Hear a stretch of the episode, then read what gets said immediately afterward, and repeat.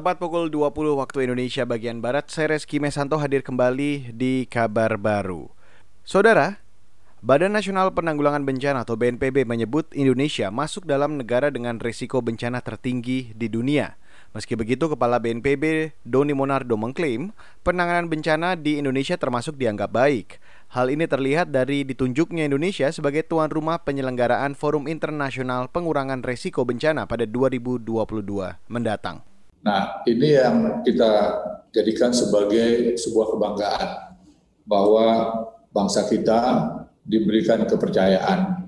Pemerintah Indonesia di bawah kepemimpinan Presiden Jokowi telah menunjukkan sebuah kinerja.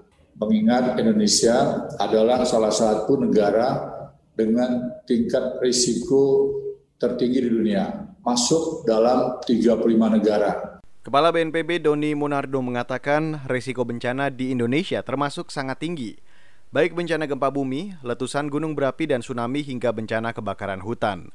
Selain itu juga risiko bencana hidrometeorologi atau bencana karena cuaca seperti banjir dan longsor. Menurut BNPB, pada 2018 lalu Indonesia merupakan negara dengan korban jiwa terbanyak di dunia akibat bencana alam. Kita ke Jawa Tengah, saudara, sekitar 2.000 nelayan di Jawa Tengah gagal melaut karena tingginya gelombang laut. Cuaca ekstrim gelombang tinggi disebabkan karena fenomena penyimpangan cuaca La Nina. Kepala Dinas Perikanan dan Kelautan Jawa Tengah, Vendiawan, mengatakan, ribuan nelayan yang gagal melaut berada di wilayah Kebumen, Cilacap, dan Purworejo. Ketinggian gelombang mencapai 5 meter. Di apa? Nalina nih ya, kalau yang di pantai selatan emang gelombangnya agak besar nih. Hmm. Nelayan masih banyak yang istirahat khususnya di pantai selatan. Ya kalau di pantai selatan itu kurang lebih hampir ada 2000 kapal ya di sana. Ya ini yang mereka apa tersebar di mulai Cilacap sampai ke Purworejo. Hmm bantuan ya saya membantu nelayan lah untuk meringankan beban operasional melaut hmm. melalui bantuan BBM subsidi melalui kartu nelayan.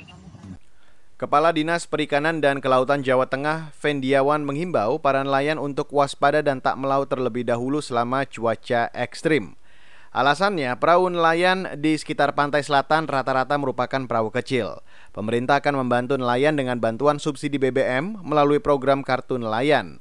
Fenomena cuaca ekstrim La Nina diperkirakan akan berlangsung hingga Desember mendatang.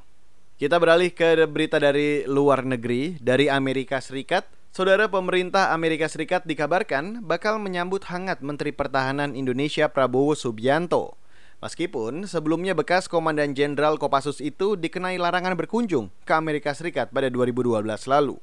Pencabutan larangan itu terkait dengan posisi Prabowo yang kini menjabat Menteri Pertahanan Indonesia. Mengutip Reuters, pemerintah Amerika Serikat akan menyambut kunjungan Menteri Pertahanan Prabowo Subianto pada Jumat besok. Dalam kunjungan itu, Prabowo akan bertemu Menteri Pertahanan Amerika Mark Esper. Sebelumnya, kalangan pegiat hak asasi manusia mengkritik keputusan Amerika Serikat yang memberi visa kunjungan ke Prabowo.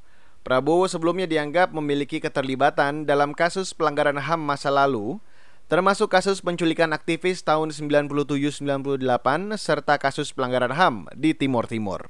Dan saudara, informasi dari Amerika tadi akhirnya menutup kabar baru untuk hari ini. Saya Reski Mesanto mewakili tim redaksi yang bertugas mengucapkan terima kasih.